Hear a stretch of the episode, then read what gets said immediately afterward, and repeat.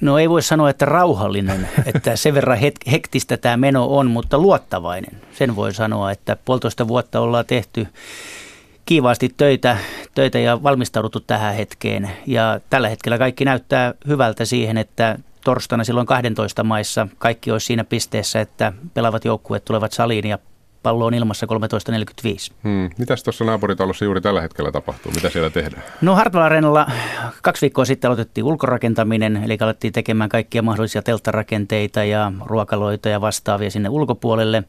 Ja viime viikolla aloitettiin sisärakentaminen, ja, eli sitä on nyt sen viikon verran tehty. Ja siellä on tehty todella paljon, koska se on, Hartwell on hieno areena.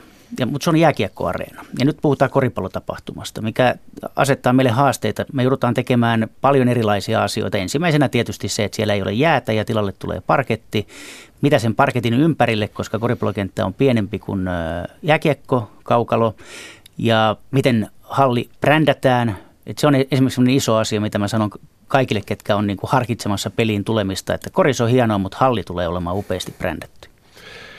Ennen kuin mennään tarkemmin tähän Helsingin turnaukseen, niin avataan vähän sitä. Sanoin tuossa, että Helsingissä alkavat Euroopan mestaruuskisat yli huomenna. Näin on, mutta se on yksi neljäsosa totuudesta. Kerro siitä pelisysteemistä ja, ja miten se menee käytännössä niille, jotka eivät niin tarkkaan ole perehtyneet. No joo, että tässä maailmanpolitiikkaan tässä on tässä teidänkin lähetyksessä aamupäivä puhuttu ja siihen tämä liittyy tämä jaetut kisat.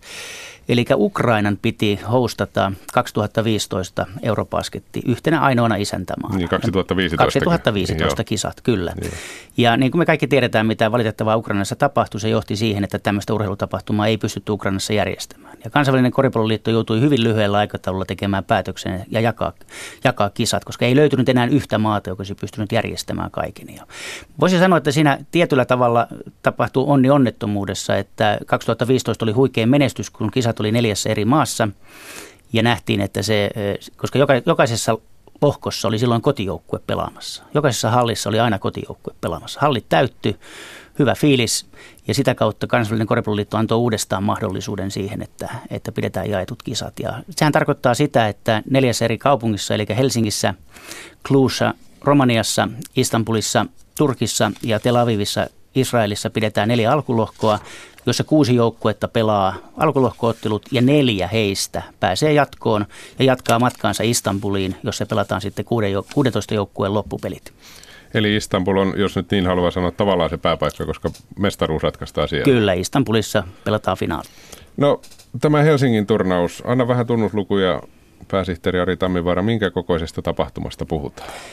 No isosta tapahtumasta, että me ehkä me ei aina Suomessa sillä tavalla ymmärretä sitä, kuinka iso laji koripallo maailmalla on. Et jos ottaa jotain tunnuslukuja vuoden 2015, niin 200 miljoonaa TV-katsojaa. Että täältä lähtee, täältä lähtee TV-signaali erittäin moneen maahan ja paljon katsojia. Että koripallo on kuitenkin jalkapallon jälkeen se toinen, toinen lentopallon kanssa, se, niin kuin, ketkä taistelee siitä toisesta sijasta niin kuin maailman suosituimpana urheilulajina. Ja meillä on 400 vapaaehtoista se kertoo siitä, kuinka, kuinka paljon erilaisia ihmisiä tarvitaan tekemään. Tästä vapaaehtoisesta täytyy sanoa se, että tässä on kahden vuoden aikana oppinut sen, kuinka huikea maa Suomi on tässä vapaaehtoistyössä. Että ei tämmöisiä tapahtumia pystytä järjestämään, jos ei meillä ole vapaaehtoisia. Ja meillä on vielä aivan huikeita vapaaehtoisia, että, että he jaksaa tehdä tämmöisiä tapahtumia. Meillä on esimerkiksi semmoisia vapaaehtoisia, jotka on tänä vuonna ollut ensin Lahdessa, hiihdonkisoissa, taitoluistelussa Helsingissä ja sitten nyt koriksessa. Että he kiertää tekemässä näitä. Rutiinia löytyy. Kyllä löytyy ja ihan huikeita ihmisiä. Hallissa on tällä hetkellä, me ollaan myyty yli 63 000 lippua, eli porukkaa tulee olemaan ainakin Suomen peleissä. Et pelithän pelataan kahdessa ikkunassa, että päivän aikana pelataan iltapäivällä kaksi peliä, sitten halli tyhjennetään ja sen jälkeen pelataan Suomen peli. On ihan luonnollista, että tämä iltapäiväikkuna ei vedä ihan samalla tavalla yleisöä kuin se Suomen ikkuna. Että Suomen mm. kaksi ensimmäistä peliä torstai, lauantai niin on käytännössä loppuun myyty. Mikä kokoinen on tapahtuman budjetti ja miten se rakentuu? Mistä se koostuu? Tapahtuman budjetti on noin 5 miljoonaa euroa ja se, se rakentuu niin kuin tulopuolella siitä, että 10 prosenttia tuloista tulee, tulee valtiolta, mistä tietysti täytyy olla kiitollinen, että, ei, että jos ei Suomen valtio osallistuisi näihin tapahtumiin, niin ei me olisi voitu edes hakea, harkita tätä hakemista. Että sieltä tulee se noin 10 prosenttia. Sitten erilaisilla kumppanuuksilla, joita meillä on tässä tapahtumassa oikeus tehdä kahdeksan kumppanuussopimusta, niin sieltä me saadaan, saadaan se toinen 10 prosenttia. Tässä on mukana tietysti Helsingin kaupunki, joka, joka on toinen tekijä, jota ilman tämmöistä ei pystyisi järjestämään. Että kyllä kaupungin täytyy tukea tämmöistä tapahtumaa. Mutta sitten puhuit tuosta susijengistä ja susijengin ympärillehän on muodostunut tämä ilmiö, joka on saanut jengi, susijengin fanit liikkumaan ympäri Eurooppaa, niin 80 prosenttia budjetista tulee lipputuloista. Hmm. No siitä päästään siihen, että minkälainen lipunmyyntitilanne on. Vaikutit aika luottavaiselta tuossa äsken, kun puhuit määrästä. Joo, kyllä se, se näyttää hyvältä, että, että meillä on se yli 63 000 lippua on myytynä me ollaan niin kuin lähellä sitä, mikä se meidän tavoite oli lipunmyynnillisesti. Joka oli? No se oli 63 000. et, et siinä, siinä suhteessa ollaan niin kuin päästy, päästy omaamme ja uskotaan, että lippuja vielä menee. Kaksi ensimmäistä peliä susijengi ottaa sieltä pari voittoa, niin sehän on sitten, liput viedään käsistä. Niin, se on varmaan. Siinä onkin vissiin kaksi lohkon kovinta joukkuetta heti kärkeen vastassa, mutta, mutta aina nolla nollastahan aloitetaan. Tällaisen tapahtuman järjestäminen, kun puhutaan näin isosta lajista, niin kuin sanoit, se ei Suomessa tietysti suurelle yleisölle, eikä sen tarvitsekaan olla niin tuttua, mutta minkä paksuinen on se ohjekirja, joka kansainvälinen koripalloliitto tai sen Euroopan toimisto on sinulle antanut, että tämän mukaan mennään? Joo, se on, se on kieltämättä, se on iso opus, se on semmoinen isomman puolinen romaani A4 koossa, että siellä on tosiaan nimetty kaikki eri asiat, mitkä pitää toteuttaa ja se on vielä niin kuin vahvistettu sillä tavalla, että me ollaan jouduttu niin allekirjoituksella hyväksymään se, että tämä on se, minkä mukaan te teette tämän tapahtuman. Ja totta kai sieltäkin löytyy sitten asioita, mitä, mitä sitten neuvotellaan, että, että onko se nyt ihan tarkkaan tällä tavalla, mutta hyvin pitkälle se on kirja, jonka mukaan tuo tapahtuma rakennetaan. Hmm, näinhän se on kaikissa isoissa lajeissa nykyään. Miten paljon Koripalloliitto tekee sitä, että esimerkiksi parhaat mainospaikat on kansainvälisen liiton hallussa, että mikä mainos siihen keskiympyrään tulee, niin saatteko te esimerkiksi sen päättää? Ei, kyllä tämä on ihan täysin, niin kuin, että, että kansallisella koripalloliitolla FIPalla on kymmenen, kymmenen kumppanuuspaikkaa ja meillä on kahdeksan kumppanuuspaikkaa. Ja jos me ajatellaan esimerkiksi tämmöistä sponsor-strippiä, missä niin kuin kaikki sponsorit on rivissä, niin kyllä nämä kansallisen koripalloliiton sponsorit ovat ensimmäisenä. He saavat ensimmäisenä valita niin kuin näkyvyyselementit ja vastaavat. Että. Hmm. No sellaisia asioita, mistä pitää huolehtia, niin ainakin maalikolle tulee mieleen kuljetukset, majoitukset, kaikki tällaiset pitää tietysti olla. Joo, kyllä se on. Että me vastaamme kaikkien joukkueiden kuluista sen jälkeen, kun he tulevat Suomeen. Eli kuljetamme heidät ympärille. Meillä on Pasilassa on harjoitushalli, että meillä on kaksi hallia, missä toimintaa tapahtuu. Sitten on hotelli, kaikki ruokailut ja vastaavat. Että se on, se on iso osa ja sitten iso osa tapahtumaa ja sen laatu nimenomaan on se, mikä on, on todella tärkeää, koska tänne tulee eurooppalaisia huippujoukkueita, joissa kaikista näissä on NBA-pelaajia. Eli tänne tulee todellisia koripallon supertähtiä paikalle. Hmm. Kuinka monta autoa esimerkiksi vaaditaan tähän operaatioon? 21. 21 autoa. Kaiken kaikkiaan ja busseja tietysti mukana, kun joukkueita kuljetetaan. No, urheilullinen anti on tietysti varmasti hyvä, sitä tuskin kukaan epäilee. Miten paljon kisajärjestäjille merkitsee se, tietysti tunnelman kannalta se merkitsee kaikkea, mutta jos puhutaan nyt ihan puhtaasti vaikka rahasta se, että miten Suomi menestyy näissä kisoissa? No onhan sillä oma, oma tekijänsä. Se on, tai voisi ehkä sanoa, että käyttää tämmöistä vanhaa sanota, että se voisi olla sitten se kirsikka siinä kakun päällä. Että kakku meillä on ja se on hyvä kermakakku ja saadaan siihen sitten vielä joukkueen menestys, niin syntyy, syntyy sitten vielä upea kakku.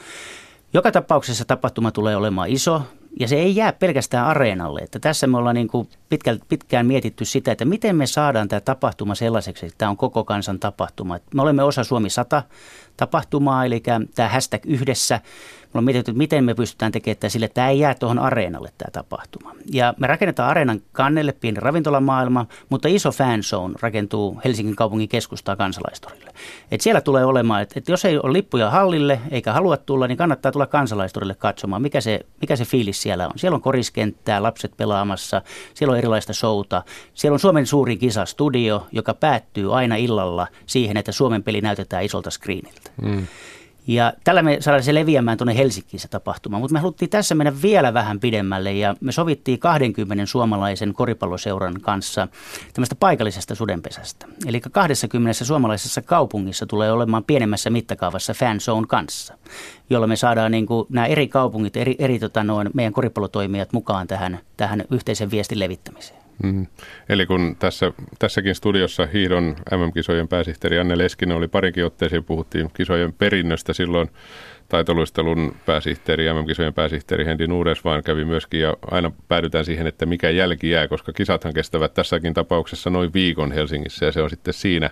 Minkälaista perintöä olisi tarkoitus jättää? Ilmeisesti nuo äsken kertomasi asiat liittyvät siihen. No kyllä, ne liittyy ilman muuta siihen, että me, että, että, että me halutaan, että koripallo on Suomessa keskiössä sen viikon aikana. Me levitetään se koko Suomeen. Sen lisäksi me ollaan luotu, haluaisin sanoa tässä yhteydessä ainutlaatuinen tämmöinen kuudes pelaajakonsepti. Esimerkkinä kaikki meidän nuorten maajoukkueet ja miesten maajoukkueet eivät käytä pelinumeroa 6, vaan pelinumero 6 on niin sanotusti varattu meidän faneille. Et kuudes pelaaja, sixth player, se on se, mikä on meidän konsepti siihen, että millä me halutaan niin sitouttaa ihmiset korikseen mukaan. Ja meillä on siihen erilaisia kampanjoita, meillä on siihen oma, oma tota, noin tämmöinen fani, tai tämmöinen nettisivusto, mitä kautta sä voit liittyä kuudennen pelaajan jäseneksi. Meillä on omaa fanikamaa siihen ja se on se, minkä kautta me halutaan tulevaisuudessa tiedottaa ihmisiä koripallossa, mitä koriksessa tapahtuu. Sellainen muuten vielä yleisökysymys niin sanotusti tähän väliin, Jari Tammivaara, kun kerroit jo tuossa, että ulos rakennetaan ravintolamaailman hallin ulkopuolelle. Tuo areena on kohtuullisen iso talo jo sinänsä ja siinä on vielä se Niemisentter kyljessä, jossa on tilaa. Ovatko kaikki paikat tosiaan näinkin isossa talossa niin käytössä, että pitää ulos vielä rakentaa? Kaikki on niin käytössä. Kaikki tilat on täysin käytössä. Et sen takia sinne ulos tulee, tulee vähän lisää ravintolamahdollisuutta ja sitten tulee meidän, meidän omille, omia varastoja, meidän omia toimistoja, meidän omaa ruokalaa, kaikkea tällaista. Mm. Se on 400 vapaaehtoista. Se on kuitenkin niin iso määrä, joka pitää pystyä ruokkimaan. Osa syö kaksi kertaa, osa syö yhden kerran päivässä, riippuen kuinka monta tuntia heidän työvuoronsa kestää. Niin siihen, ja sitten kun pelit on päällä, jolloin on yleisöä, niin se kapasiteetti ei riitä semmoiseen. Mm.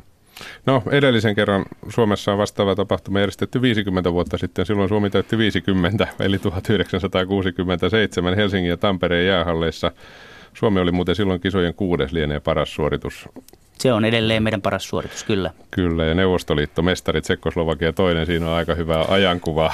Maailma on vähän muuttunut, kyllä. Niin on. Minkälaisia ajatuksia tuo tapahtuma herättää. Nyt siihen olet varmaan törmännyt, muun muassa Urheilulehti kirjoitti siitä hienon muistelujutun viime viikolla. Sitä on varmaan pohdittu, minkälaista oli silloin. On, on sitä pohdittu ja, ja meillä on esimerkiksi toimiston, toimiston pöydällä on, on niiden kisojen järjestelytoimikunnan pöyt, pöytäkirjakin, että mitä he ovat niin kuin tehneet silloin ja sitä, sitä plarattu ja katsottu, että aha, tolleen se tehtiin, tehtiin silloin. Ja on siellä tiettyjä yhtäläisyyksiäkin. Yksi esimerkiksi se, että mikä sen aika, aikalaisilta legendoilta on viestiä tullut, että he silloin teki onnistunutta yhteistyötä koulujen kanssa ja sitä me ollaan tänä vuonna kanssa haluttu tehdä Helsingin koulujen kanssa. Mm. No, torstaina tosiaan aloitetaan, niin kuin jo kerroit, Ari Tammivaara, hommahan menee niin, että Suomi pelaa aina kello 20. Torstaina vastassa on Ranska, lauantaina Slovenia, sunnuntaina Puola, sitten tiistaina Kreikka ja viimeisenä Islanti keskiviikkona. Ja kuinka ollakaan, Islanti pelaa Tampereella Ratinassa toinen yhdeksättä, eli ensi sunnuntaina jalkapallon karsintaottelun Suomea vastaan. Sieltä on varmaan islantilaisia jonnin verran tulossa. Joo, tähän jaettujen kisojen konseptiin kuuluu se, että järjestäjä saa valita yhden maan niin sanotuksi kumppaniksi. Se pitää tulla semmoista arvontakorista, että se voisi arvonnallisesti olla mahdollinen. Ja me valitsimme Islannin, johtuen siitä syystä, että 2015 Islanti pelasi koriksen EM-kisoissa Berliinissä ja heillä oli siellä tuhat fania. Ja sitten tietysti mä uskon, että suomalaiset muistaa, mitä tapahtui Euro- Euroopan mestaruus jalkapallokisoissa, mm. että kun syntyi tämä Islannin fani-ilmiö. Ja me tehtiin, lähdettiin siihen kelkkaan mukaan ja tehtiin Islannin kanssa yhteistyötä ja Islannista on tulossa koripallokisoihin pelkästään 1500. Siihen tulee päälle sitten ne, mitkä tulee viikonlopun aikana siihen lauantaina Ratinassa pelattavaan jalkapallopeliin. Ja sekin on jo tiedossa, että aikataulut stemmaa sillä tavalla, että kun Hartwall Areenalla Islanti aloittaa pelin 13.45 ja lopettaa sen. He hyppäävät suoraan omaan junaan, missä 800 islantilaista matkustaa Tampereelle kannustamaan jalkapalloa. Ja se oli tosiaan lauantaina se jalkapalloottelu, en tiedä sanoinko vahingossa sunnuntaina. Ja kaikki Suomen pelit tietysti suorana Yle TV2, Yle Puhe ja Yle Areena, eli siitä kisoja seuraamaan, jos ette paikalle pääse. Ari Tammivaara, kiitos kun tulit käymään. Kiitoksia.